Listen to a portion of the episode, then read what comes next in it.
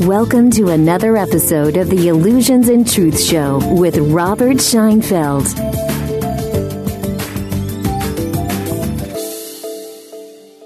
Welcome to another opportunity to exchange limiting and restricting lies, illusions, and stories for a direct and consistent experience of truth.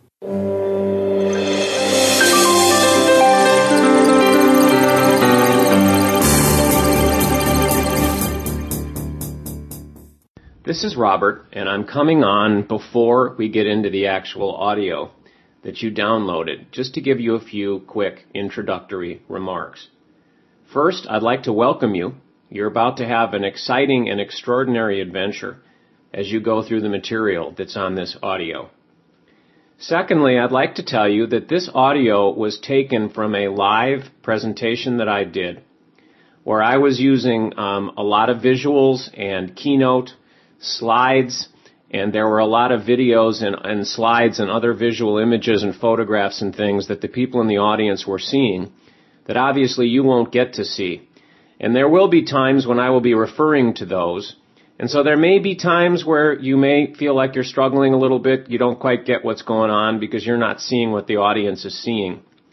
But I've reviewed the whole audio and it's very clear to me that even though that may happen from time to time, you may have some question marks or wish that you could see what the live audience was seeing, you'll still get all of the major points in a crystal clear way. And if getting the visuals and so many other multimedia resources and tools that can be used to communicate this and support you on this journey, if this is something that interests you, at the end of this audio, I'll tell you how you can get access to such things if it's something, again, that would be of interest to you. So I'd like to welcome you once again, and with just a slight pause, a slight silence that you'll hear, and then you'll be taken to the live event that this experience was taken from. I came here from Charlottesville, Virginia, and I had planned to wear one of my favorite peach colored shirts that I brought with me. And then I was wearing this this morning just to lounge around. And I figured in order to honor a mentor of mine, I would wear this shirt up here after being invited by some of the members of the support team in the back. So Yoda is sharing the stage with us. I do not speak very much. I look at myself as something of an explorer. And every now and then I pop up and do what I call a debrief and then I dive back down and I explore some more. When I do share or play what I call the teaching game, I generally paint on a very large canvas. Two days, three days, four days, five days, or a book is a reasonably large canvas as well. So when Sprite asked me to come here and speak, I thought to myself, what am I going to do in 90 minutes? Because I would like to give you so much value and there's so much that I would love to say, but there's only so much you can paint on a 90 minute canvas. So I thought to myself, what am I going to do? And I decided that the way I could give you the most value would be if I planted a whole bunch of seeds and hopefully create some cracks in the foundations of some things that you thought were true. But as this little video is going to show you, I got to go really fast. And so there may be times where you're going to say, whoa, whoa, whoa, whoa, whoa, I want more on that. And I can't give it to you today because I'm just planting seeds. But we will fertilize them, we will let them grow. And for those of you that are interested in pursuing what I'm going to be sharing with you here, there will be many opportunities for that. But my intent today is simply to plant seeds. And we'll water them a little bit and shake you up. So I just wanted to say that out of the blocks. In many circles, I am referred to as the wild man of self-help. And that is because a lot of what I share tends to create the illusion of massive collisions with what is typically taught in the personal growth, self-help, success literature, whatever you want to call it. There are in fact some genuine collisions and some choices that people need to make depending on the way they want to live their life, but a lot of the collisions are illusory. They just appear to be collisions where it's simply a choice of how do you want to live your life. So we're going to be talking about that. I have a lot of fun dynamiting boxes and dynamiting belief systems that are not supportive ultimately. And so that's where we're going to be going today. Now some of you may feel like this has happened with some of your belief systems when we're done with our 90 minutes together. And some of you may be going along and saying, yeah, I resonate with that. I get that. That aligns with stuff I've always believed in that, oh my God. So if you feel like this, know this. You gotta be seriously shaken up if you want to bust loose from the money game and start playing it in a radically different way. And I have assigned myself this job globally.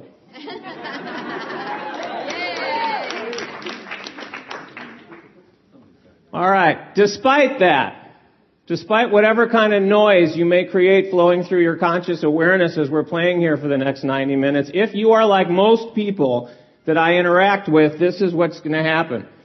A voice from deep inside of you is going to be whispering to you, that's true, with a capital T. And somehow I've always known it. My experience is people who choose to get on this train don't have a perception of, wow, Scheinfeld told me something I'd never thought of before. It's always somehow I recognize that. Somehow I've known that. And there's a resonance with it. If you're ready to play this game, you'll have that kind of an experience. And they may still be yeah, but noise, but that'll be a, a very dominant kind of an experience for you. This is my grandfather. And when I was 12 years old, the extended family was in a little town in Switzerland called Cron celebrating his 70th birthday. And that whole year, I had been bugging him because I grew up in this family with this gigantic success story. But there was this mystery rumbling through the family. Oh, there was something weird, there was something odd, there was something very different behind this gigantic success story. And when I'm, and this guy was an extraordinary man. If he was alive today, he would be one of the wealthiest men on the planet from the creation of this company. He was also, to this day, with the exception of where I have moved doing what I'm going to share with you, the happiest person that I had ever experienced. And I would still say that. With all the people that I've met, I'm 51 years old, all the people that I've met, I would still say he was the happiest. He lived a lifestyle that most people, even extremely wealthy people, including CEOs of gigantic corporations, would drool over. Just to give you an idea, Manpower was in Milwaukee. He lived in Chicago. He wasn't even at the corporate office. He lived the way he wanted to live and ran this empire and had unlimited resources and had this incredible life. And so I looked at this guy as a god and I was bugging him because I was the kind of in your face little kid. You know, well, what is this secret? What is this thing no one's telling uh, us about, about this success and the, the motivation of it and stuff? And he kept putting me off and putting me off and putting me off. And then he came up to me this morning on this trip and he said, I'm finally going to answer some of your questions. And we went into town and had a cup of hot chocolate. And he started talking to me about there's the invisible world and there's the visible world and the real source of all the power and everything I've been able to create and anybody creates is really in the invisible world. And when you can map that out and learn how to tap those power sources, what you can do is extraordinary. But he said, now as you grow up, you're going to hear a lot of stuff that sounds like that. Unconscious mind, subconscious mind, all these things. I'm not talking about that. I'm talking about something very different. And he started me on this. Now, I was a 12 year old kid. I didn't get a lot of this kind of stuff, but it zinged in because of the esteem with which I held him. And so about eight months later, he passed away. I'd only had three conversations with him after that. So it amounted to a gigantic tease and started me on what I now humorously refer to as the treasure hunt of the century. Because where I ended up with that start is more extraordinary than anything I ever thought I'd experience in my entire life. So it started that way, and what happened, and Elizabeth mentioned a bunch of this, is I kept running this up, down, up, down, up, down thing in my life with money and career. With personal relationships, there was no up. with a lot of other things, there was no up. But with money and career, it was up, down, up, down, up, down. And every time I ran a cycle, the numbers got bigger. So it was thousands, and then it was tens of thousands, and then it was hundreds of thousands, and then it was millions. And then it was multiple millions with a wife and kids. And I have a very high threshold for pain. but when it looked like I was going to crash and burn again with multiple millions and a family and wife who loved the lifestyle that we had created together, I wasn't willing to do that. And so I had been on this journey since I was 12. And when I was 46, Five years ago, it looked like I was going to go through another down cycle. And I got very angry with the higher aspect of my consciousness that I now refer to as expanded self. There's lots of layers for the God infinite aspect of us. And by the way, getting mad at this aspect of yourself is not a magic formula that is guaranteed to work. because I did that a lot of times in my life and nothing happened. But this particular time I said, you know what? I'm not going to do this anymore. I've been on this path for decades and I thought I figured this stuff out and I thought I had the magic formula. And I've paid my dues, I've suffered, I've gone through all of this, and I will not do this anymore. So obviously I'm missing something, and you either give it to me now or you get me the hell out of here, because I'm not going to do this anymore. And about eight months later, a door opened that took me to what I'm going to be sharing with you here, and this incredible journey that I've been on for five years that has taken me into a place that I never imagined possible for myself. But it came out of hitting a massive wall and running these kinds of patterns for decades until finally, as part of my journey that we'll be talking about, it was time for me to finally discover the truth with capital T's and be able to work with it and fulfill this promise that I was teased with when I was 12. So by way of brief introduction, that's how I got here and why I'm sharing this because my journey, I think, is similar to most of yours, which is there's something you're judging in your life. There's something that you want to change, fix, or improve. And you don't just sit around and bitch and moan and complain about it. You take action. You go to seminars, you read books, you follow the stuff, you do what they tell you to do, except what happens? It doesn't work, or it doesn't last, or you fix one thing and then another thing breaks. And I'm going to talk more about this. And I was the kind of guy that if somebody said, do the 10 steps of these techniques, and on one step stand on one foot, and turn a little bit to your right, and bend back, and do this no matter what it was, I followed it all anally to the letter. And I noticed that the biggies for me, again, weren't changing. And I was, and I'd been teased by my grandfathers who was like, why? Why do the techniques work for some people and not other people? Why do they work sometimes but not other times for the same people? What's really going on? Because there's obviously something going on behind the scenes that we're not being told about. And I want to know what it is and I want to be able to tap that. And I had a sense from my grandfather that there was this something, except it didn't seem to be out there. And he died inconveniently. So, onward. I want to start out, normally when you talk about money or business or success, you get a whole lot of formulas and strategies about how to make more, how to manage it better, how to invest it, all these kinds of things.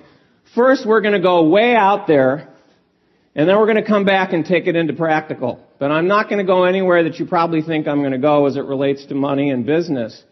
So we're going to go way out and then come back and get practical. So we're going to start out with a philosophy, the philosophical component of the, the busting loose work. For as long as there have been human beings, human beings have been haunted by three questions. And you can see this going back thousands of years in the literature. The three questions are, who am I? Why am I here? And what's my purpose? Interestingly enough, and let me just take one more opportunity to use my cool tool. The answers to these questions hold the key to abundance, to radically transforming money and business, not the typical stuff that we're talked about. The typical stuff that's talked about flows out of a space that the answers to these come out of, which we're going to be working with here today. Now, my belief is we cannot be absolutely certain about the answers to those questions. My belief is from our current level of consciousness, no matter how expanded it gets, except for brief blip experiences that some people have, that mystery is too big. And it's too complex, and there's no way that we can be certain of the answers. So the best thing that we can do is create models to work with that get close enough to the truth of them with capital T's that we can have some practical value in our lives. But we can't really know the truth from this level of consciousness. So what I'm going to share with you is a model. If you want to break it, you can break it. If you want to argue with it, you can argue with it. It's just a model designed to get us close enough to the truth with capital T's to give us practical value in our lives. And it does a really beautiful job of that. I've seen that in my own life and in sharing it with thousands of people now around the world. But it's just a model. Okay? So let's be clear on that.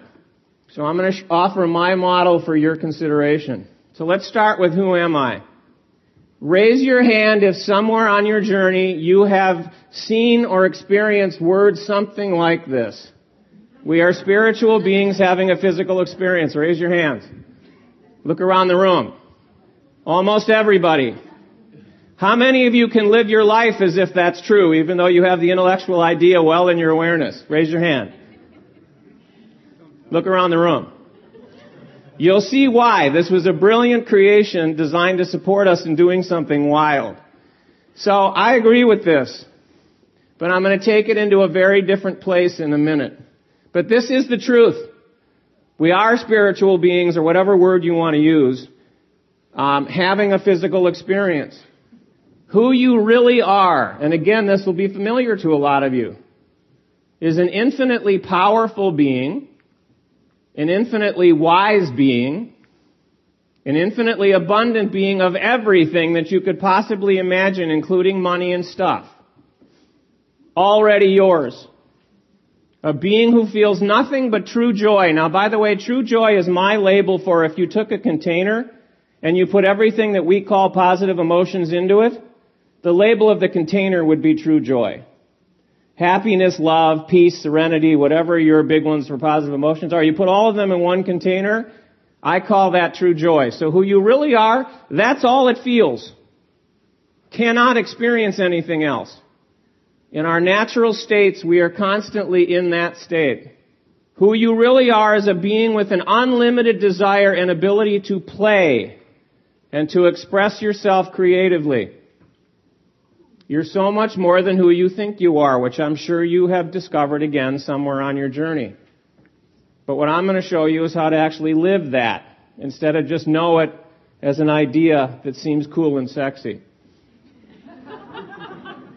So let's take a look at why you're here. You came here to play a game. I call it the human game. Now a lot of people will come up to me and they will say, Robert, that's not very deep or significant. It's got to be more. It's got to be more serious. No. You came here to play a game. All of us did. And I'm going to tell you about the game, and some aspects of it are really going to tweak with your head. But as far as I'm concerned, it's the truth with a capital T. Now, an interesting thing about games before we continue. The same basic game can be played in very different ways. Let me give you a couple of examples. Football.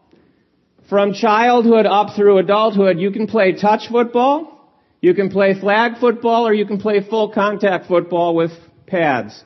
Same basic game, but played in very different ways for different reasons and to satisfy different needs and desires. Tennis, you can play singles or doubles. Same basic game, but it's played in a very different way if you play singles or doubles. Basketball, you can play half court or full court, one on one, two on two, three on three, four on four, five on five. You could play six on six, except they'd bust you. Same basic game played in a very different way. I'm going to invite you to consider playing the money and business games very differently. They're all just games. One is not better than the other. Although some of the things I'm going to talk about, you're going to say, well, wait a minute. This is what I'm used to and this is what he's talking about. This certainly seems better. No, it's just different games. And I've started to play a very different game that I think is incredible. And I'm going to invite you to consider playing that game. It does not have any judgment on any of the other games or any of the other ways of playing the money or the business games. It's just a different game. But you're going to tend to want to judge it. The old game or the new game. But it's just different games and you simply have an option. Golf and tennis. Golf's not better than tennis. Some people prefer one to the other. They're just different games, played in a different way with different coaches, different rules and regulations, different kind of quarter field. Okay, let's let, take a look at what your purpose is in my model. Your purpose is to play the human game. Explore what would happen if scenarios to whatever degree of complexity you're interested in. Express yourself creatively including in ways you can't even imagine right now. Challenge yourself, have fun, and do all of it in the unique and precise ways you choose. Because as infinite beings, we come here to play this human game in our own ways. And even if it seems like we're playing the same games in the same ways, we're not. Everything is custom designed by us, for us, to let us play the game exactly the way we want to. But this is your only purpose. You can create all kinds of stories and play all kinds of subset games within that. But this is the overriding purpose. In my model as I see it. All games are based on a concept, rules, regulations, a specific structure, and they're played on specific fields, boards, courses, whatever you want to call it. I love technology. The concept behind the human game is exploring what's possible when you limit unlimited power. I'll go more into that. So you start out as an infinitely wise being, an infinitely abundant being, an infinitely powerful being, in a constant state of true joy. So to explore limitation, which is a key part of what I'll soon refer to as phase one of the human game, you've got to Forget who you really are. And by the way, even if you're reminded and you intellectually get it and resonate with it, guess what? It won't take you anywhere. So you gotta keep knowledge and direct experience of it, which we'll talk about long gone in order to play that game. Forget how abundant you really are.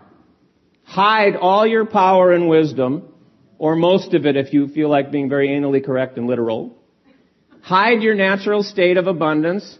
And by the way, if it's of, of abundance, then there's more. Convince yourself you're the opposite of who you really are, which we're going to have some fun with in a minute. This is the nature of the game in phase one of the human game. The forgetting process, to pull it off, you've got to create an alternative reality. You've got to create an illusory playing field on which to play the game, which is guess what? What we would call the physical universe, visible and invisible components thereof. That's the playing field for the game. You've got to create another aspect of yourself as the infinite being who's going to be the player on that field. Which is guess who? Who you've thought yourself to be your whole life. An aspect of the infinite being that you really are who was created to be the player on the field to play this game. You've then got to invest more power and effort than you can possibly imagine convincing yourself that the illusion is real and you're the opposite of who you really are within it. Now here's a really, again, I call these cosmic jokes. The human game begins for everybody as a helpless and powerless infant. Now I am a father of two. I love children and I love babies, but I gotta be blunt with you for a minute. You can't possibly be any more opposite who you really are than you are when you're born. You're powerless, weak, stupid, and at poor and at the mercy of forces beyond your control to an incredible degree. And it is no accident that that's the way the game starts. It's telegraphing in hidden form what the whole game is about in the way that it starts. So put that in your pipe and smoke it for a little while. Alright, now to keep yourself away from the truth of who you really are and your wisdom, your power, and your abundance, this is the kind of thing that we gotta do in all kinds of ways. And I don't have a lot of time to talk about this, but if you resonate with what I'm saying, you're gonna see this all over the place. You'll see it in the media. You'll see it in remembered things from your childhood. You'll see it in interactions with your boss or spouse or significant other or whatever it is right now in your life. You gotta build one hell of a security system to keep you away from the truth of who you really are because if you discovered it and if you experienced it again, guess what? Game over. And you don't want the game to be over. So you gotta hide it really, really well. But the opportunity that you have now is to disable that, that security system fully, completely, and permanently. Which I discovered a way to do. And have done myself and have supported other people throughout the world in doing. Now, I like using metaphors, and one of the metaphors that I love to use is compare who we really are as an infinite being to the sun. And then in order to come here and play the game and convince ourselves the illusion's real and we're the opposite of who we really are, it's the equivalent of creating a very solid, dense cloud cover to block out the truth of who we really are and a direct experience of it while we're here playing. So I want to show you a little video here, an animation of this that I created to hammer it home and to give us the opportunity to talk about it in some interesting ways. Don't you wish you could kind of like just go boom like that some? So here we go. The sun, we think instantly of huge amounts of power and light and heat. And so it's a great metaphor for the power and presence of who you really are. Now, from that infiniteness, as we discussed, we created the illusion of this physical universe as a playing field on which we could play the human game. And then, in order to make phase one of the human game work, we had to create a solid, dense cloud cover, which is the whole process of convincing ourselves that the illusion is real and that we are the opposite of who we really are within it. So we create this solid, dense cloud cover. And I want you to think solid and dense, you know, like concrete or like steel or something. Very solid, very dense, very difficult to get through. And when we do that, everything in the illusion, everything on the other side of the cloud cover, metaphorically, becomes dark and cold compared to the sun, the infiniteness of who we really are. We're going to play with that. The human game has two phases. Just like football has two halves, basketball has multiple quarters, golf has 18 holes or 9 holes or whatever it is, human game was designed with two phases. The first phase, forgetting who you really are, even if you have intellectual awareness of who you are, it's gone from your direct experience. Convincing yourself the illusion's real, you're the opposite of who you really are within it, and playing limitation and oppositeness games. Guess where most of you have been your entire life? Same thing for me. Until five years ago when a gateway opened that I can open for you and we're starting the process of it here. To be technically accurate, I can't actually say what I'm about to say, but for our purposes here, I'm going to say this. This is where most of the planet is. Convinced they're the opposite of who they really are, an illusion that's real, and what's about, what about the illusion? It's a dangerous place. Just like with babies being a little heavy-handed, and by the way, there are places that all of us feel powerful and strong and dominant and whatever word you want to use, but basically deep down, all of us, to one degree or another, in one or more aspects of our lives, feel weak, powerless, stupid, poor, and at the mercy of forces beyond our control. Now, historically, how do we look at that? Something wrong with me then. Judge ourselves, beat ourselves up. What it's actually evidence of is what an amazing job we did of pulling off the phase one miracle as an infinite being playing this game. It's an evidence of skill. Not fucked upness.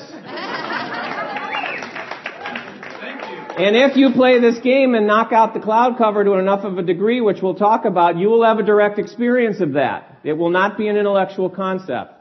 That's what this whole journey is about. Direct experiences of the truth with capital T's not intellectual knowing of some, proximate, some proximity of it. So this is phase one of the human game. What nobody tells us, or if they do tell us, it's disguised, or we can't ever get there, no matter what formula or, path or whatever we're given, is that there's a phase two of the game. And in phase two, you remember who you really are, but in a more deeper degree than understanding it intellectually, which happens so much in phase one. Re-experiencing the truth of it and expanding into being able to play without limitations or restrictions of any kind. That's where the phase two game takes you. You stay here in what I will soon affectionately refer to as the Earth Amusement Park. And you can play on any ride you want, attend any attraction you want, make new rides, new attractions that you've never experienced before, no one's ever even thought of before. And you can stay here while experiencing more and more of the truth of how powerful and wise and abundant and joyful you really are with ever expanding abilities to do that. No ceiling. Infinite beings don't live at level 150 and that's it. Who we really are is constantly expanding in our experiences of everything. And the same thing happens when you play this game here. More on phase two later. Unless you'd rather talk about sex, drugs, and rock and roll.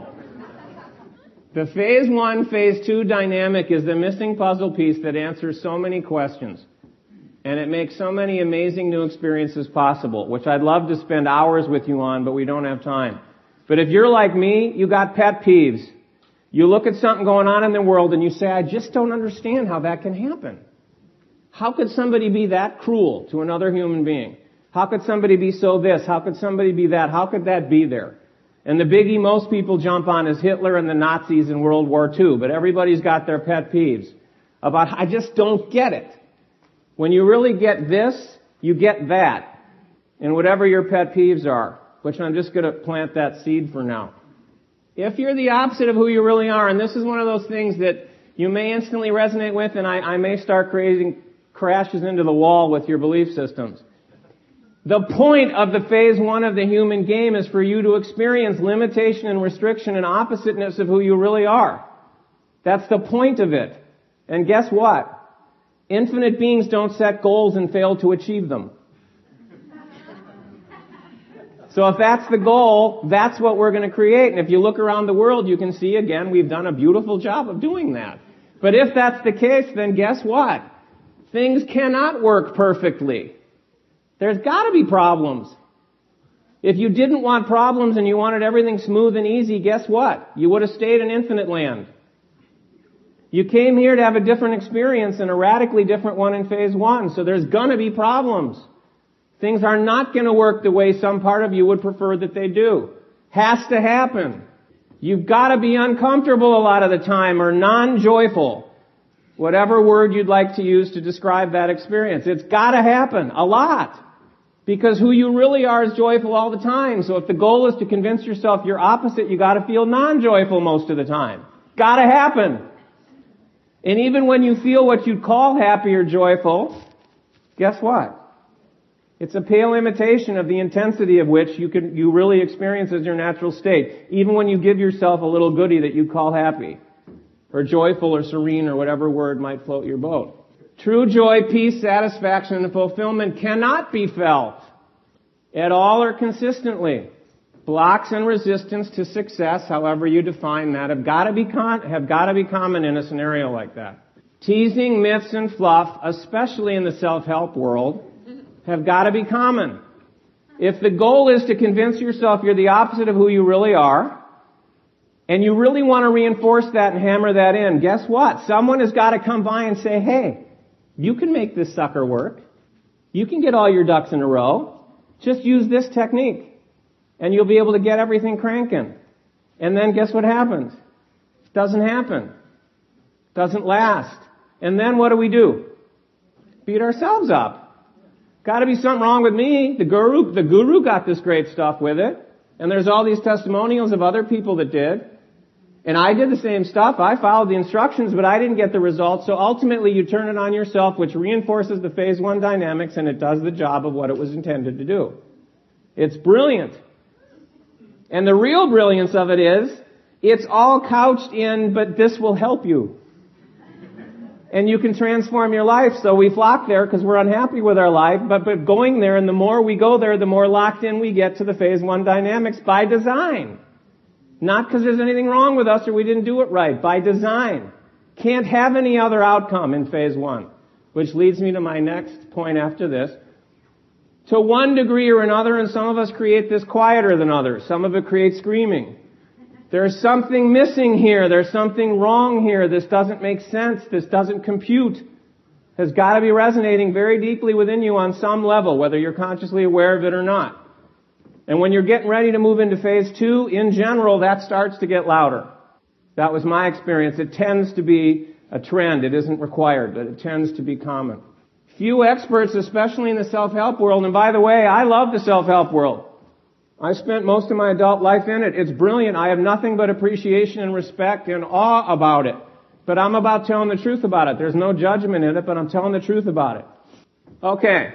Now here's something if you allow yourself to really get the significance of it will really rock your world and start big cracks forming in the foundations of things you may believe to be true.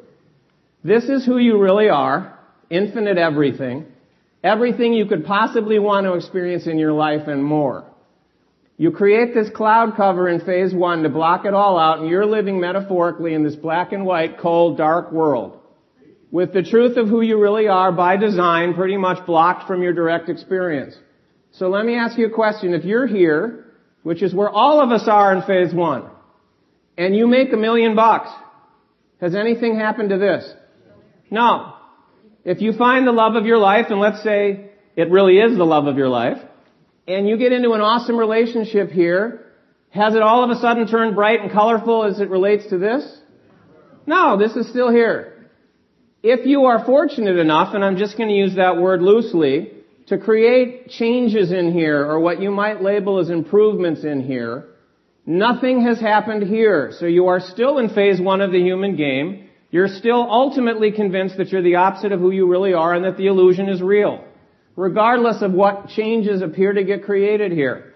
True transformation stepping into a direct experience of the truth of who you really are and the infiniteness of who you really are only comes if you knock this out. And I will just tell you to plant another seed. You do not law of attraction this out. You don't visualize this out. You don't affirm this out. You don't goal set this out. You have to use very precise phase two drilling tools to knock this out, and then it starts to come out, which we'll talk about more. All that other stuff keeps you in here, and as we talked about, ultimately takes you deeper. Because it never works the way it's described. It never works reliably, it never works consistently. But in order to make phase one of the human game work, we've got to selectively delete out all these things. We've got to selectively delete out, wow, I used that technique a hundred times and it only worked twice. We focus on the two times that it worked and how amazing it was and we forget all the times that it didn't. We have to. And by the way, I was teaching self-help stuff in phase one. I had my own body of work. The first form of it was the invisible path to success. The second part of it was the 11th element. I really thought I'd nailed this formula that my grandfather had taught me. I really thought that I was drilling this out. I wasn't, but I was doing the same thing. I had to delete out certain things in my conscious awareness to be able to keep playing that game. You have to. It's part of the phase one dynamic, but this is the truth. None of the stuff that purports to knock this out knocks it out. And if it appears to get better here, it's not really. It's swapping one illusion for another, one lie for another, and you may think, well, my life is now better, except it's not. When I first got my start in the self-help world, I was working with Tony Robbins. I, I owned a franchise of his in Denver, and I worked at a bunch of his live events, and he used to say, and I didn't get the significance of this at the time, but he used to say, all right, well, money isn't everything, but at least it lets you arrive at your problems in style. That's kind of what happens when your life appears to improve when you're still here. But again, that's the design of the game. It's not because you ain't a good player. That's the design of the game. You stay in phase one for as long as you want to stay in phase one, and then there's the opportunity to go into phase two. But, which I think leads to the next slide, although I may be jumping the gun. No, here it is. As long as you're in phase one, you will never get all your ducks in a row. It's never going to happen, which is also, guess what? Why it never does. We look at these people and we selectively delete out the truth if we see it or we aren't allowed to see it because we look around and we say, well, so and so's got to have an awful damn good life. Look at this. They got this and this and this and this and this, but you pull back the curtain, not the case. There's always a duck that's missing. Or limping. Or broken leg or whatever it is. Or maybe momentarily you create the illusion of all the major areas of life appearing to be in a row, but then it doesn't last. If you're lucky enough to create and experience that illusion, and it's still a pale imitation of the infiniteness that's really possible for you to experience when you're here. A lot of people look at this as bad news. I look at it as evidence of a brilliant creation, and there's an opportunity to change this now. But only if you go into phase two. It isn't ever going to happen in phase one because that's not the point of the game. You can't ever win a football game in the second quarter. Not the design of the game. You can't win a tennis championship in the first set. You can't win a golf championship on the third hole. You gotta go to the end. You gotta go when you have an opportunity in the design of the game to win it. It's the same thing with the human game. And by the way, if some of you are wondering, alright, when's he gonna get to money in business? I will. This is a metaphor that I'm fond of using to describe what most of our lives are like in phase one. Dog races. How's the game set up? Dogs chase the rabbit. Do they ever catch it? Why? Not the design of the game.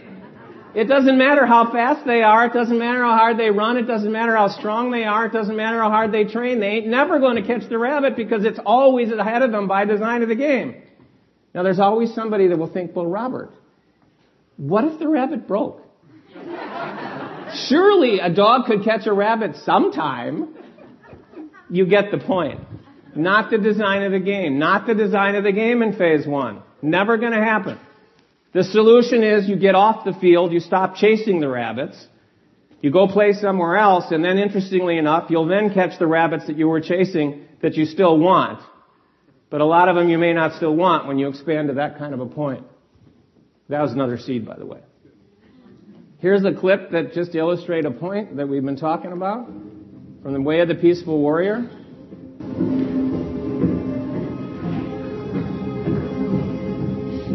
Nearly all of humanity shares your predicament, Dan. If you don't get what you want, you suffer. And even when you get exactly what you want, you still suffer. Because you can't hold on to it forever. Thought I couldn't do it. Doesn't matter. It doesn't know that I'll be there 100%. You don't need him or any letter to get up on those rings and do what you love. Yes, I do. All right, I'm talking about getting up there winning the gold right now. So yes, I do. The gold is a craving. If only I had it, I'd be happy. Can't you hear it in It's me? a dream, sir. All right, get me the dreams are bad. You don't surrender your dreams, Dan. You surrender the one thing you never had and you never will. Control. Accept that you don't control what will happen to you. That you may or you may not compete in the Olympics. That you may or you may not, Dan. And that you are something exceptional. Either way. Hmm.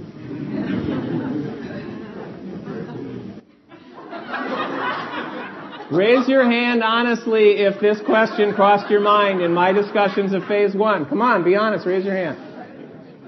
Sounds like a pretty fucked up game. Why would an infinite being want to play a game like that? Alright, so let's deal with that. There's two ways to deal with it. And ultimately, if you choose to play this game, you'll answer it to yourself in ways that you can't possibly deny, but that aside. First, why do we watch player pursue any game, sport, hobby, interest, or pastime as a spectator or participant? Why? Fun. Fun, what else? Entertainment, yes, what else? Challenging. Drama, companionship. I'm going to ignore the winner piece for the moment. It's interesting. What's that? Unknown? Yes. Okay. Learning something is not part of why we came here to do what we're doing. The earth is not a school. It's an amusement park, which we'll talk about. We got the key ones. So that's the first part of the answer to the question. Why would an infinite being play this game? Same reason. Infinite beings love to play. They just gotta play in a different way or it wouldn't be interesting. But they love to play and be entertained and be challenged in everything that we do. Again, the stakes have to be higher because they're infinite. But we have the same desire in our natural state to play that way. Now, the second way I want to answer the question, I'm going to let Robin Williams answer it for us. Now, by the way, he swears a lot in this. Fucking get over it if it bothers you. And get the big picture point that he's trying to illustrate for us in brilliant form. You ready? Okay. Invent a sport like golf. Here's my idea for a fucking sport. I knock a ball in a gopher hole. Oh, or it made like pool. Fuck off pool. Not with a straight stick, with a little fucked up stick. I want to know it goes in a gopher hole. Oh, you mean like croquet? Fuck croquet. I put the whole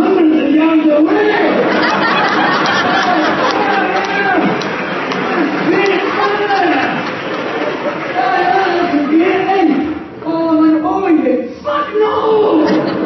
Last night I put shit in the way.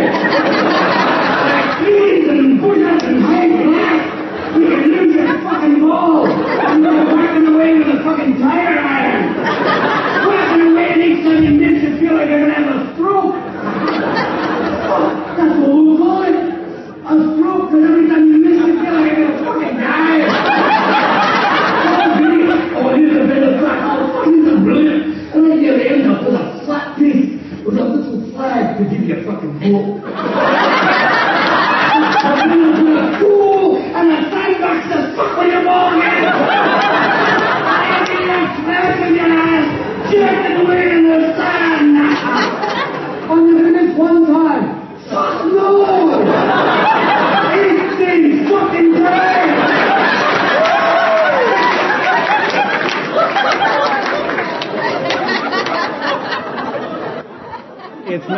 It's not the details of the game. It's what? All the stuff we talked about. If an alien from another planet that knew nothing about our world came here and looked at chess, baseball, basketball, all these things literally for the specifics of the game, they would think this is nuts. It's not about the specifics. It's about the challenge, the fun, the entertainment, the exploration, the expressing yourself creatively, all the things that people mention when I ask why do you play games. What greater challenge could there be for an infinite being than to convince itself it's the opposite of who it really is? What bigger challenge could there be? And if an infinite being is going to play a game, it's got to be one hell of a game. Or it isn't to keep the interest of a being like that, like who we really are. So if I were to make up a story, I would say a bunch of infinite beings were playing around in infinite land. And just like who knows where the game of baseball or golf or any of these things really were originated or why, some of you may know the story, doesn't matter. But a bunch of infinite beings were playing around infinite land and said, hey, might be cool if we played around with playing a limitation game. And they started playing around with it, and then it got more and more sophisticated, which we're going to talk about, until it ended up with the amusement park we have now, which has billions of rides and different opportunities and ways to reinforce the phase one dynamics of the illusion being real and you being the opposite of who you really are, and in phase two to give you amazing opportunities to play for the sheer pleasure of playing and having fun. Just mentioned this. The human game was created to be very complex and sophisticated to keep us interested and challenged. Had to be. Raise your hand if you saw a movie called The Matrix. Do you remember the scene where they're going through this building and Neo notices this weird thing with the cat? And the other people say, ah, glitch in the matrix, which, you know, was a break in the illusion and they knew there was something going wrong. We can't have any breaks in the illusion. This thing has got to be so complex, so many layers, to convince us we're the opposite of who we really are and the illusion isn't real and no cracks in that for as long as you want to stay in phase one. Tremendous amounts of power and brilliance, more than you can possibly imagine, were applied to create your life exactly as it is, exactly as it has been. Even if you'd say, which most of us, if not all of us would, I don't like it. I want to change, fix, and improve da da da aspect of it, and my childhood, forget that. Glad it's over. And by the way, when I first showed this slide, I had the volume wrong, you know? So when that light came on, it went like boom, and it was like I was almost jumped off the stage, but I've fixed that since, so. Consider yourselves lucky. So let's take a close look at phase one and go a little deeper in what we've said. I used two metaphors here. One of them I've talked about, the amusement park metaphor and a total immersion movie metaphor. An amusement park. You go there purely by choice. Now someone's going to think, well, wait a minute, Robert. I was forced to go on a field trip once, so that's not true. In general, you go by choice. You go with people that you know. You only experience the rides and attractions that appeal to you most. You arrive and leave as you prefer. At the Human Game Amusement Park, you come to have what I call total immersion movie experiences. That's the unique design of this amusement park. Okay, why do we like movies? We talked about this. They're fun and entertaining. They're interesting. You can grow and expand from them. You can broaden your perspective. You have vicarious experiences of other kinds of things that you haven't experienced yet or at all in your life. But what is it that we really enjoy about movies or again, sports, games, diversions, anything? What is it that we really enjoy? What's it really all about? It's all about feelings. That's it. Everything that happens is ultimately designed in a movie, a sport, or whatever to cause us to feel certain ways, and that's what we're after. We forget about that, but that's the truth. Nothing else matters. The whole human experience is ultimately about feelings. So many of us of who I am, a, I was a champion in phase one, think it's about intellect and thinking and that we are thinking beings. We are not. We are feeling beings. It's all about feelings. Raise your hand if you've had some form of sales training in your life. What do they tell you? People buy for what reasons? Emotional reasons and justify with but we forget that most of the time. This is what it's all about. And in a movie, everything on the screen. Everything. And all the time, all the money, all the energy, all the investment, the actors and actresses, the special effects, everything. It's all designed to cause you to feel specific feelings. That's it. The details on the screen don't matter. Same thing with a football game or some other sport that you like. The details don't matter. It's all about the feelings that it stimulates within you, which is why you do it and what it's all about. And those that manipulate the things from behind the scenes, which movie makers do, it's all about feelings and it's the same thing with the human experience. Feelings are why we interact with others, watch and play sports, shop, work, read novels, watch plays, in short. To experience feelings is why we do everything. It's at the core of the human game. Infinite beings are feeling beings. That's the whole deal. Or the enchilada if you're a Mexican food fan. It's the same with the human game, but here we get to go much deeper because of the infiniteness of who we really are in our natural state. Now movies are great. Raise your hand if you love them. Yeah, but you still know you're you when you're watching one. You're aware of your seat, other people, the screen, and the theater. You get an idea of what's going on inside the characters on the screen, but you're not them. And you can't actually feel what they feel, although you can approximate it. You can't actually have their experiences, although you can approximate them. But what if you could walk into the scene, forget who you really were, become one of those characters, live in the world that the character is living in as if it was real and play there for a while. What kind of an experience might that be if you were totally safe for those of us that still have fear-based phase one stuff running? We built this total immersion movie set. We designed a role for ourselves. If some of you studied New Age or metaphysical stuff, you studied some version of this, but slightly disguised and sabotaged because it was to, not designed to let you get this in phase one. But this is what we did. And then we walked into the story, became a character, convinced ourselves we were the character, and the whole scene that the story is taking place in and all the stories that flow out of it are real. It's just a total immersion movie experience. It's just a story you told yourself in consciousness and convinced yourself was real. The whole human game is created by and played in consciousness. There is no physical universe. None of this is really here that we're going to be talking about. It's just stories that we immersed ourselves in just like this and convinced ourselves were real. You don't just watch your movie. Like I said, you totally immerse yourself in it, convinced it's absolutely real. Another cosmic joke. William Shakespeare quote, the whole world's a stage and all the men and women are merely players. They have their exits and their entrances and one man in his time plays many parts. Perhaps he was even wiser than we give him credit for. And there are lots of stories about how wise the person who really wrote these plays, which the speculation is wasn't Shakespeare, about who this guy was and what kind of an expanded level of consciousness he was playing the human game at at the time. Now, I'm talking about this being illusion. I'm talking about it being made up. I'm talking about it being stories, total immersion movie experiences. Raise your hand and be honest if you still find that hard to believe. That none of this could be real and it all is maybe just an illusion that appears real to let us play a game. Raise your hands. Okay, so let me take this a little bit deeper.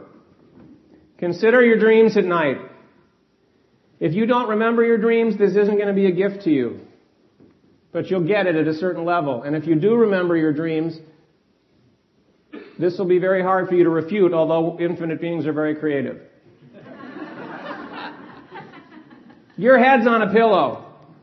You're gone. And yet what happens?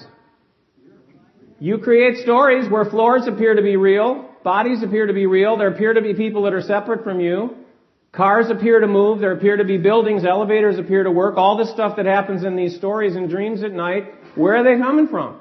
Someone sneak into your head and put them there? You're creating them out of your own consciousness and you make things appear just as real just as solid. You create just as many other people or you can in your dreams as we do in our day-to-day lives. And yes, sometimes dreams appear to be murkier than this. They appear to be weirder. They don't appear to make sense, although I could argue that about this. but every night, I, to me, this is another cosmic joke. Every night we go to sleep and we remind ourselves of what the truth is, that we're creating the whole thing in consciousness and none of it's real except we don't get it by design. And raise your hand if despite the fact that most of your dreams, if you remember them, may appear to be murky or strange or not quite as real as this, if you've had a dream that did appear just as real as all of this, raise your hand, right? Look around the room. How could that be? Where's it coming from? In fact, there are um, societies, are there not? There are cultures, are there not? Who think that the nighttime dreams are the real one and this is the made up one. shamanic things and other kinds of cultures, ancient and current, that believe the opposite of what we do. So put this in your pipe and smoke it too. All right, I'm going to start a, a very aggressive mess with your head thing here now. If you still have doubts, ask yourself this. Is it there before you get there? Is it there after you leave? Did it really happen if you weren't there? If you're honest about these, the answer is obvious. Is it really happening if you're not there? How do you know? I'll give you an example. Recently I went to Australia. From Los Angeles, it's an 18 hour flight. I was in first class.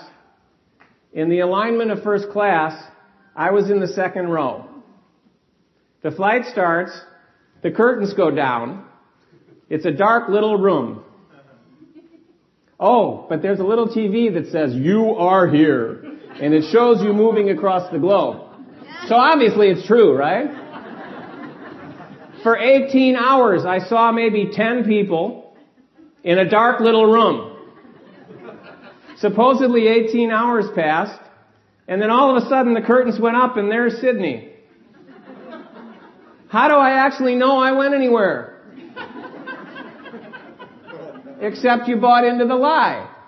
What would Hollywood do if it wanted to illustrate the same thing? They'd show one scene of the person giving their boarding pass to the person at the gate. And then they'd show whoosh, the plane going through the sky. And then they show the person getting out at baggage claim or whatever, and we all think, well, they just went wherever they went. It's the same thing with us. There's no proof of any of this. But we accept it by design because it's part of the phase one game. But if you really look at these questions, there's no proof of anything. How do you know there's really a war going on in Iraq? Just as an example, a few years back there was that big tsunami in the Far East. How do you know it really happened? Where'd you see it? On a TV screen, in a newspaper? How do you know it happened? It doesn't take Hollywood an awful lot to make an illusion appear real. It doesn't take an infinite being whose intent is to make something appear real and keep you asleep to the truth of it. It takes just as little effort in a sense to create these illusions and make them appear real. And this is what we are magical at in order to pull off the miracle that we call, I call phase one of the human game. If you choose to take this journey and you use the tools and you knock out cloud cover and you start to expand, you will give yourself a direct experience of the truth of this and it will blow your mind. How many times you just mentally put the pieces together and assumed something was real or happened this way or yes? And then you can say, well, wait a minute, wait a minute, I got a buddy or I got a girlfriend or whatever that was in Iraq and they came back. Well, yeah, how many times have you seen a Hollywood movie where an actress said something and it wasn't true? There's no proof of any of this if you really look. But we buy into the lie and the illusion by design. And if it hasn't crossed your mind, when you start to crack this, and you start to experience the infiniteness, power, wisdom, abundance, joyfulness, that's who you really are, and this stuff starts to crack, the possibilities of where you can go and the kinds of experiences you can have are more extraordinary than you can possibly imagine in every area of your life. More than the most optimistic self-help program ever promised. Albert Einstein said, reality is an illusion, albeit a persistent one. Here's a picture from a recent top secret meeting that Albert and I had about phase two in Vail, Colorado. Nobody knew about it except the two of us.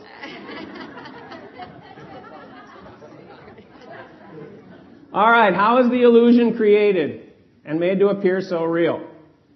You may wonder why I'm going here, but it gives us a way to get our hands around something that's very difficult to get your hands and your mind around. So that's why I'm going here. I'm not going to get real technical on you if it appears like I am. The best model that I found is the hologram. So let's take a look at that. If you wanted, I'm speaking very generally here, but this is accurate, even if we got very technical. If you wanted to create a holographic illusion, which means a 3D illusion of an apple that appeared to be real, here's what you would do. You start out with a power source, which in this case is a laser. And you fire it through a beam splitter that takes the laser's power and splits it into two different streams.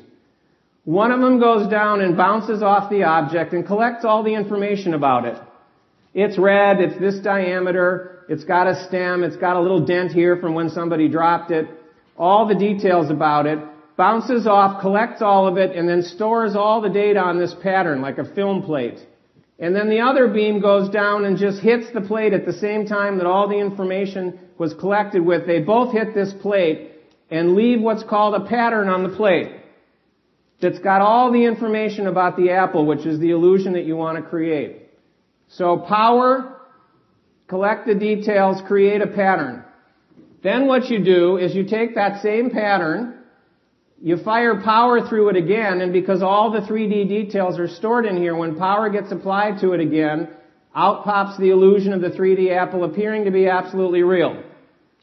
Now, we have all seen examples of holograms that don't appear so real, haven't we?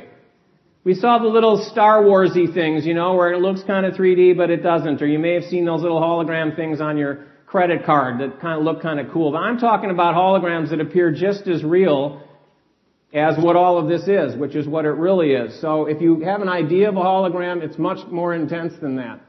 So here's the equivalent in what we're talking about. Same thing. Who you really are as an infinite being, a synonym of which is consciousness in the literature, what I now call expanded self, which is the, my label for the infinite being that you really are, decides that it wants to create particular illusions for you to play with. It wants to write particular total immersion movie scripts and pop you in the middle of them. So all these details get written in this pattern, just like a screenplay is written for a movie or television show. Tremendous power from who you really are is applied to this pattern and out pops the illusion with you in the middle of it. And by the way, it's always a man with a briefcase. so, this is the illusion. This is the dark, cold, black and white on the opposite side of the cloud cover in the other illustration that we showed. Now, there's a term in phase one that's very popular that's called cause and what? effect. Where is that supposedly taking place? Here, here, or here in the, in the phase one stories? Here? In general, the cause and effect takes place in here, right? No. There's no cause and effect here. The cause is always here, driven by here. This is always the effect. Anything that happens here has as a true cause and source Details in the pattern here, which is created by the real you. The player in the human game has no power. Now a lot of people again look at this as bad news. It's not. It's the most incredible news in the world when you can expand out of the judgment and the shock and the oh my god aspect that comes out of realizing just like in the peaceful warrior clip that you don't really have any control over what's happening to you. But the truth is if you really look, you can't come up with any other conclusion unless you really delude yourself. This is the truth of how it works. Everything that you experience could not be there. It's all smoke and mirrors. It's an illusion that is all made to appear real by the real you who writes stories here, adds power to them and pops them out. Anything that happens here has here as its cause. And if it appears to be cause and effect here, it's because the story here said, let's make him look like he created da da da da in the story. So it appears to unfold as if there's power here, but all the power is here and here. You with me on this? It's not bad news. It doesn't mean that we're some weird powerless puppet. But you can go through a phase like that if you choose to. But this is the truth of how it works. Everything that we experience here was created from behind the scenes by the real you to give you the experiences and play the way you wanted to play. Same thing with a movie. If you walk into a movie theater there's nothing can be on the screen if somebody didn't put it there. If a creative process didn't put it there. Because it doesn't exist. It's an illusion. It's a story.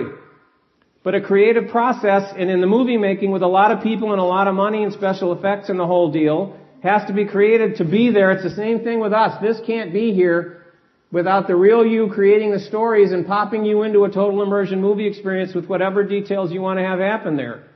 And in phase one, what's the nature of what you experience here? Limitation, restriction, and you being the opposite of who you really are. That's the nature of the stories. Most of the time. And when it appears to be powerful, you're still locked into the dark, black, cold, white, black and white that we talked about. What happens when you move into phase two and you knock out the cloud cover, this still stays the same. There's still no cause and effect here. There's still no power here. But what happens to the stories? They start being about expansion. They start being about playing for the sheer pleasure of playing with no limits or restrictions of other kind, including with money and business.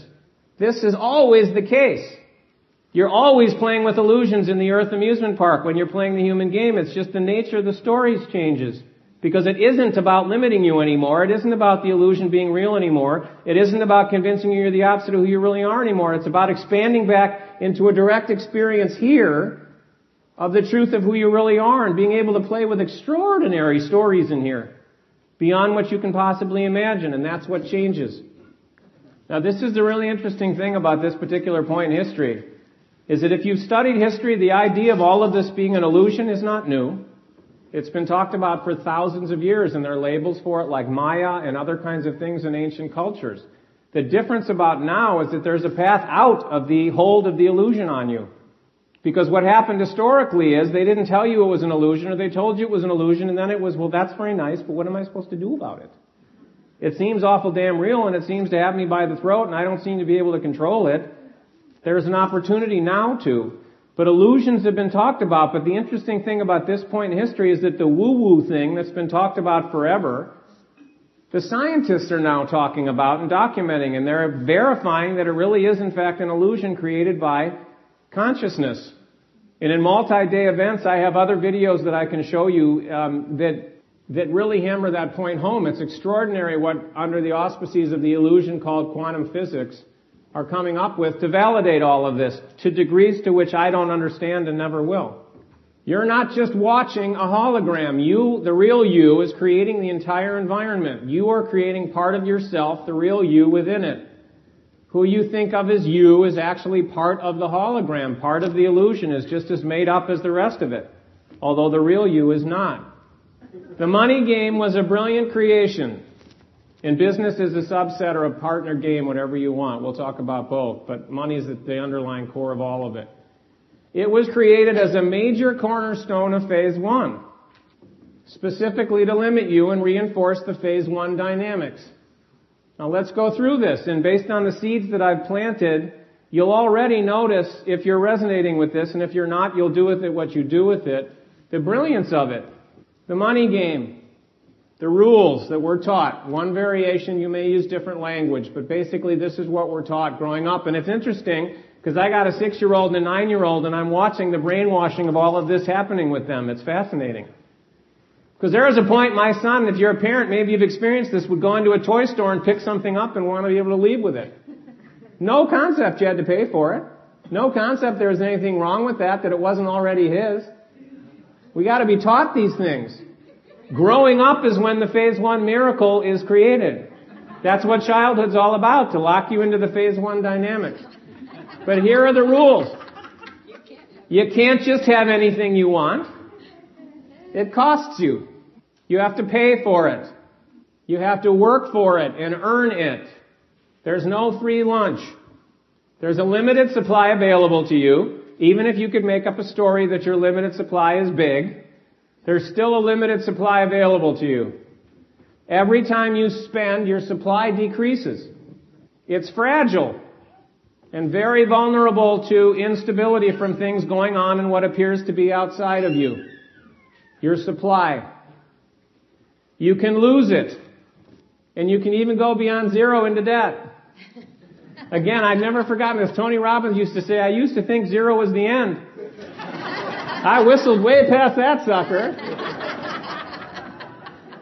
Wonderful creation. And again, look at the fragility for a moment. Let's say that tomorrow you had some windfall and you got a million bucks in cash. What are you going to do with it that's safe? You can't put it in a bank and have safety because what happens to banks historically? Or could happen? Could fail.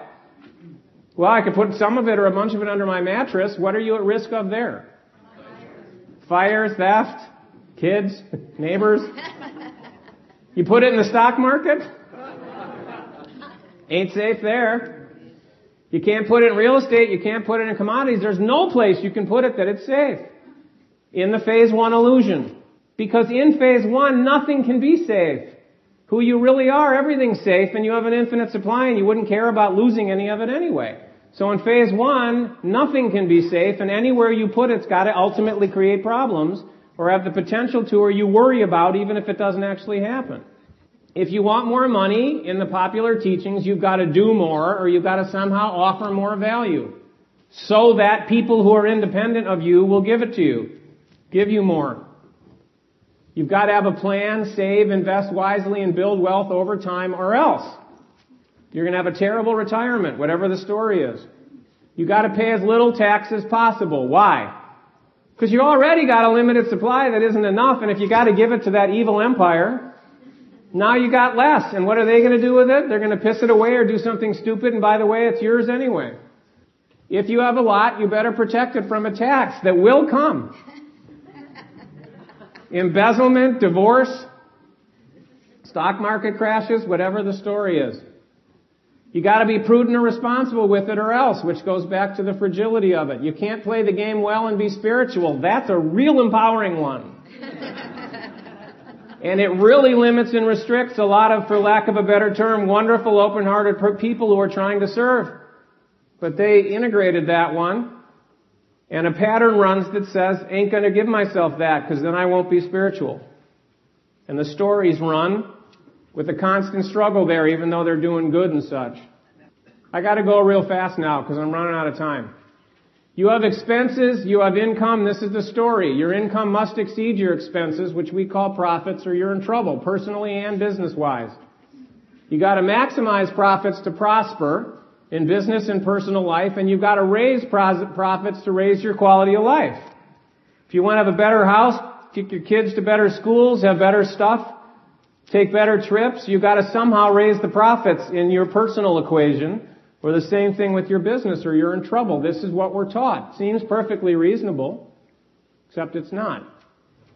Money comes from out there, and you've got to go out there, lasso it like it's some wild animal, and yank it into your life. That's what we're taught. And bring it in here to you, except that's not the way it works. None of that is true.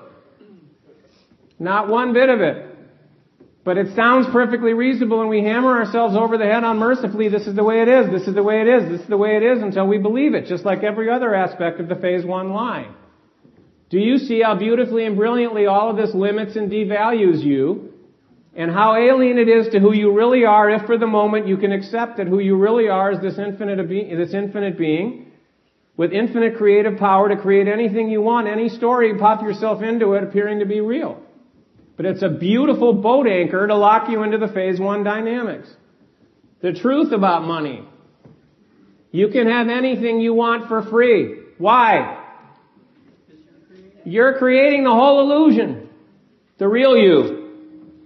Nothing costs you. Why? Same answer. You don't have to pay for anything. It's already yours. You don't have to work for it. You can do any of these things if you choose in the story. You can appear to give somebody else money. You can appear to buy something. You can do whatever you want in the story, but there's no power in that. It's just a story. You don't have to earn it. You don't have to work harder or smarter or offer more value to get more. You don't have to climb any ladder to make more. There is free lunch every day. In the truth of it. Expenses don't exist. Income doesn't exist. Profits don't exist. They're all just holographic illusions. They're all just stories you convinced yourself were real and true, but they're not. Now, does that mean that tomorrow, because if you resonate with this, you get this, you can say, well, okay, I'll just start acting as if it's not real and it doesn't matter and I'll just whatever. No, because you still got all this power in the illusion that it is real and that you'll have less. And the illusions keep acting like they're real as long as the cloud cover's in. You have to expand to the point and knock out the cloud cover to the point where you can live that way. You can't just do it from intellectual understanding. You have to expand to that point. Wherever your paycheck comes from doesn't exist. the stock market, the economy, and all of the movements within them don't exist. Your checkbook and your other accounts don't exist. If you looked at quantum physics, and I show a video of this, if you dive into a credit card, what's in there? Nothing. Mostly empty space. If you dive into a check, what's in there? Nothing. If you dive into a stack of a million dollars in bills, where do you go? There's nothing there. It's all smoke and mirrors. Even the scientists will tell you. The numbers in all your accounts don't exist. The stories about how the numbers got there aren't real. It's all just holographic illusions, which opens the door to tremendous opportunities to play for the sheer pleasure of playing in radically different ways. When you knock out the cloud cover that says, this is the way it is and I'm limited and restricted and when I spend I got less and all that stuff. When you open up into the truth of who you really are, money becomes a total non-issue and irrelevant in your life. Not because you pile up a bunch in the illusion, but because you're tapped into the real source that never runs out. In a practical way, not some sexy sounding spiritual philosophy that nobody can live. This is something you can live. Abundance just is. It's who you really are. It's your natural state. Money is easily created by the real you with any storyline for how much and how it appears to move. Rich and poor, struggle and ease are all just equal holographic creations for who you really are. Just like a movie about somebody getting rich and a movie about somebody losing it all from a creative Hollywood perspective, it's the same amount of effort, different story. It's not harder to create poverty than it is to create wealth. It's just a different story that gets energized, a different total immersion movie experience that someone gets popped into and experiences. What are we told in phase one? Where's the money? Here? Here? Where does it really come from? Here, driven by here. Any story, any detail of how much, how it appears to move into your experience can be created here. Once you knock out the cloud cover, and the game changes for you, which is what happens in phase two. And by the way, that doesn't happen overnight. In general, it's a multi-year journey, although you can create anything you want. But in general, for reasons I don't have time to go into, but it relates to ultimate enjoyment. It's not designed to be instant. It's designed to unfold over time. But this is where the money really is. This is where the money is really created. And when the game changes about the supply being limited and fragile and all the other lies, what you experience here related to money and business and the equivalent of all those things in business changes radically. You can't win the money game because you started in the fullness of infinite abundance. The money game was created specifically to give you the opposite experience, limitation. You're never going to win it, no matter how much you pile up and no matter how safely you manage it or smartly you manage it as long as you're in phase one. No matter how much you pile up, it's still an illusion, it's still limited, it's still at risk. And it's still not infinite, and this particular point in history is a great illusion of that with what happened over the last six weeks or whatever it is. And what is supposedly going on in the storyline about the economy. The only way out of it is to quit the illusion game, which is phase one, and start playing the truth game, which is phase two. And you do that by using four tools to drill through and knock out the phase one cloud cover. And I got a video here, and we're close to the end to illustrate so that. what happens when you begin the phase two game and you start using the tools is that your expanded self takes you to this solid, dense cloud cover, metaphorically, and says, let's start chipping away here. Let's start digging here. And every time you use a tool, you dig a trench, so to speak, within the dense cloud cover, a little bit deeper, a little bit deeper, a little bit deeper. And at the beginning, you haven't broken through. No light or power or heat or energy of who you really are is shining through because the cloud cover is still in place. But you keep using the tools, you keep using the tools, and you deepen the trench, you deepen the trench, you deepen the trench, until finally you poke a hole through. And then some of the heat and the light and the power of who you really are, the sun of who you really are, shines through that hole. Then you continue to use the tools, and you widen that hole, and you widen that hole.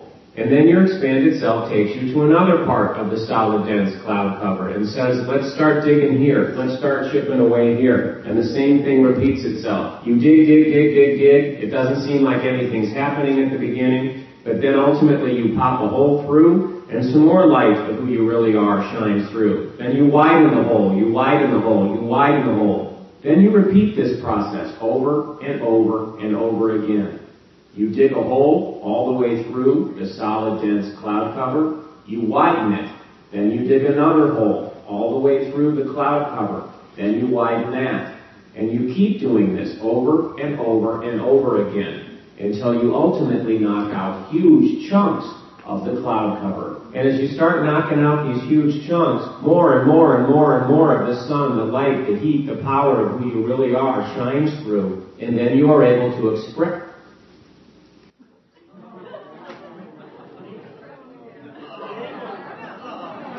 I guess it's not going to happen for this group. Sorry.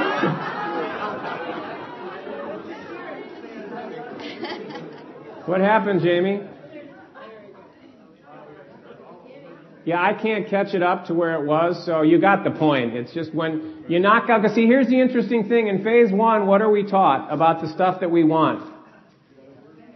We don't got it. You gotta go get it. The truth is, everything you ever could possibly want and stuff that would really float your boat that you've never thought of is already there. You just convinced yourself with the cloud cover that it wasn't. That you didn't have it and that you had to do all this stuff to get it. When you knock out the cloud cover, the sun never went away. It was always there. You just convinced yourself it wasn't. So as you knock out the cloud cover, which is why I created this video, the sun has to shine through. It's just sitting there. When you unbrainwash yourself, or you knock a hole in it, it has to shine through and you have to start experiencing it. Because it's the design of the game, but also that's what's going on. It's already yours. You just convinced yourself it wasn't. And when you unconvince yourself of that, boom. And when you have absolute certainty of the truth of who you really are and how things really work and what the truth is about money and business and everything else, when you expand to the point that you have absolute certainty about that, that's what you experience. And until you expand to that point, you'll still wobble and experience aspects of the lie appearing to be true.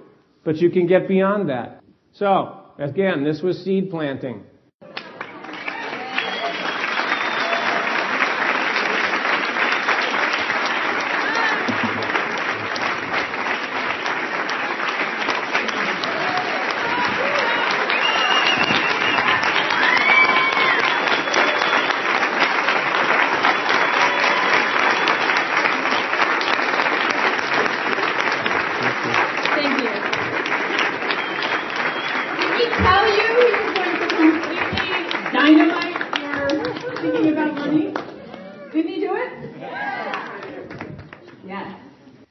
Okay, Robert back here, separate from the live event that you just completed.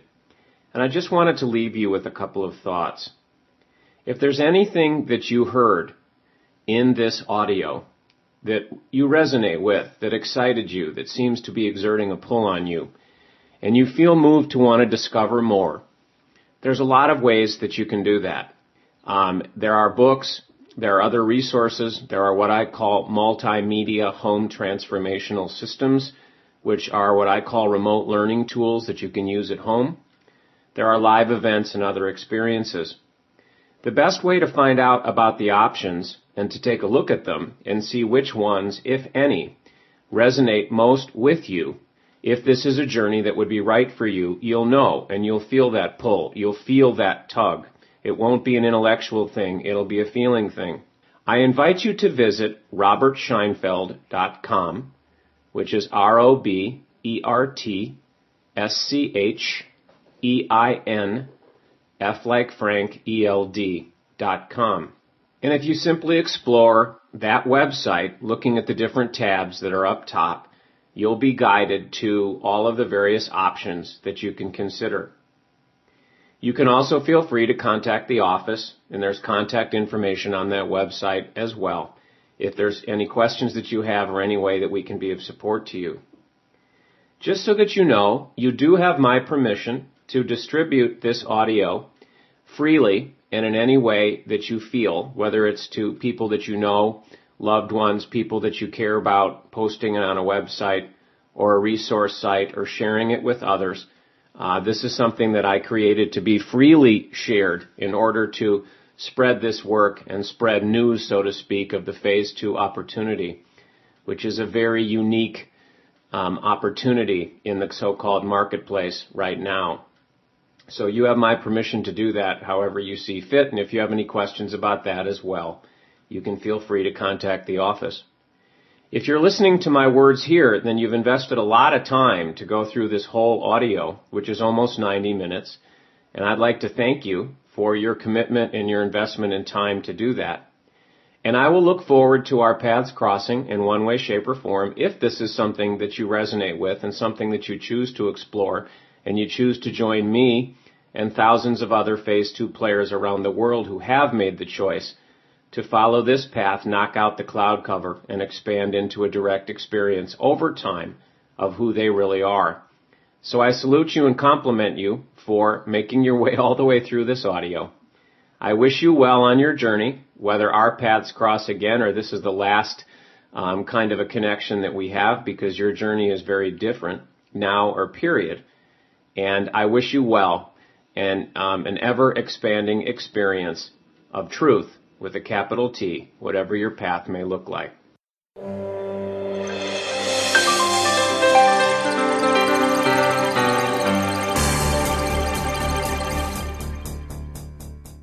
Are you interested in experiencing a level of freedom that you've never before experienced or perhaps imagined was possible for you? If so, I'd love you to check out what I call the ultimate key to freedom. Lots of information is available on it on my website. Just go to robertscheinfeld.com forward slash freedom. robertscheinfeld.com forward slash freedom.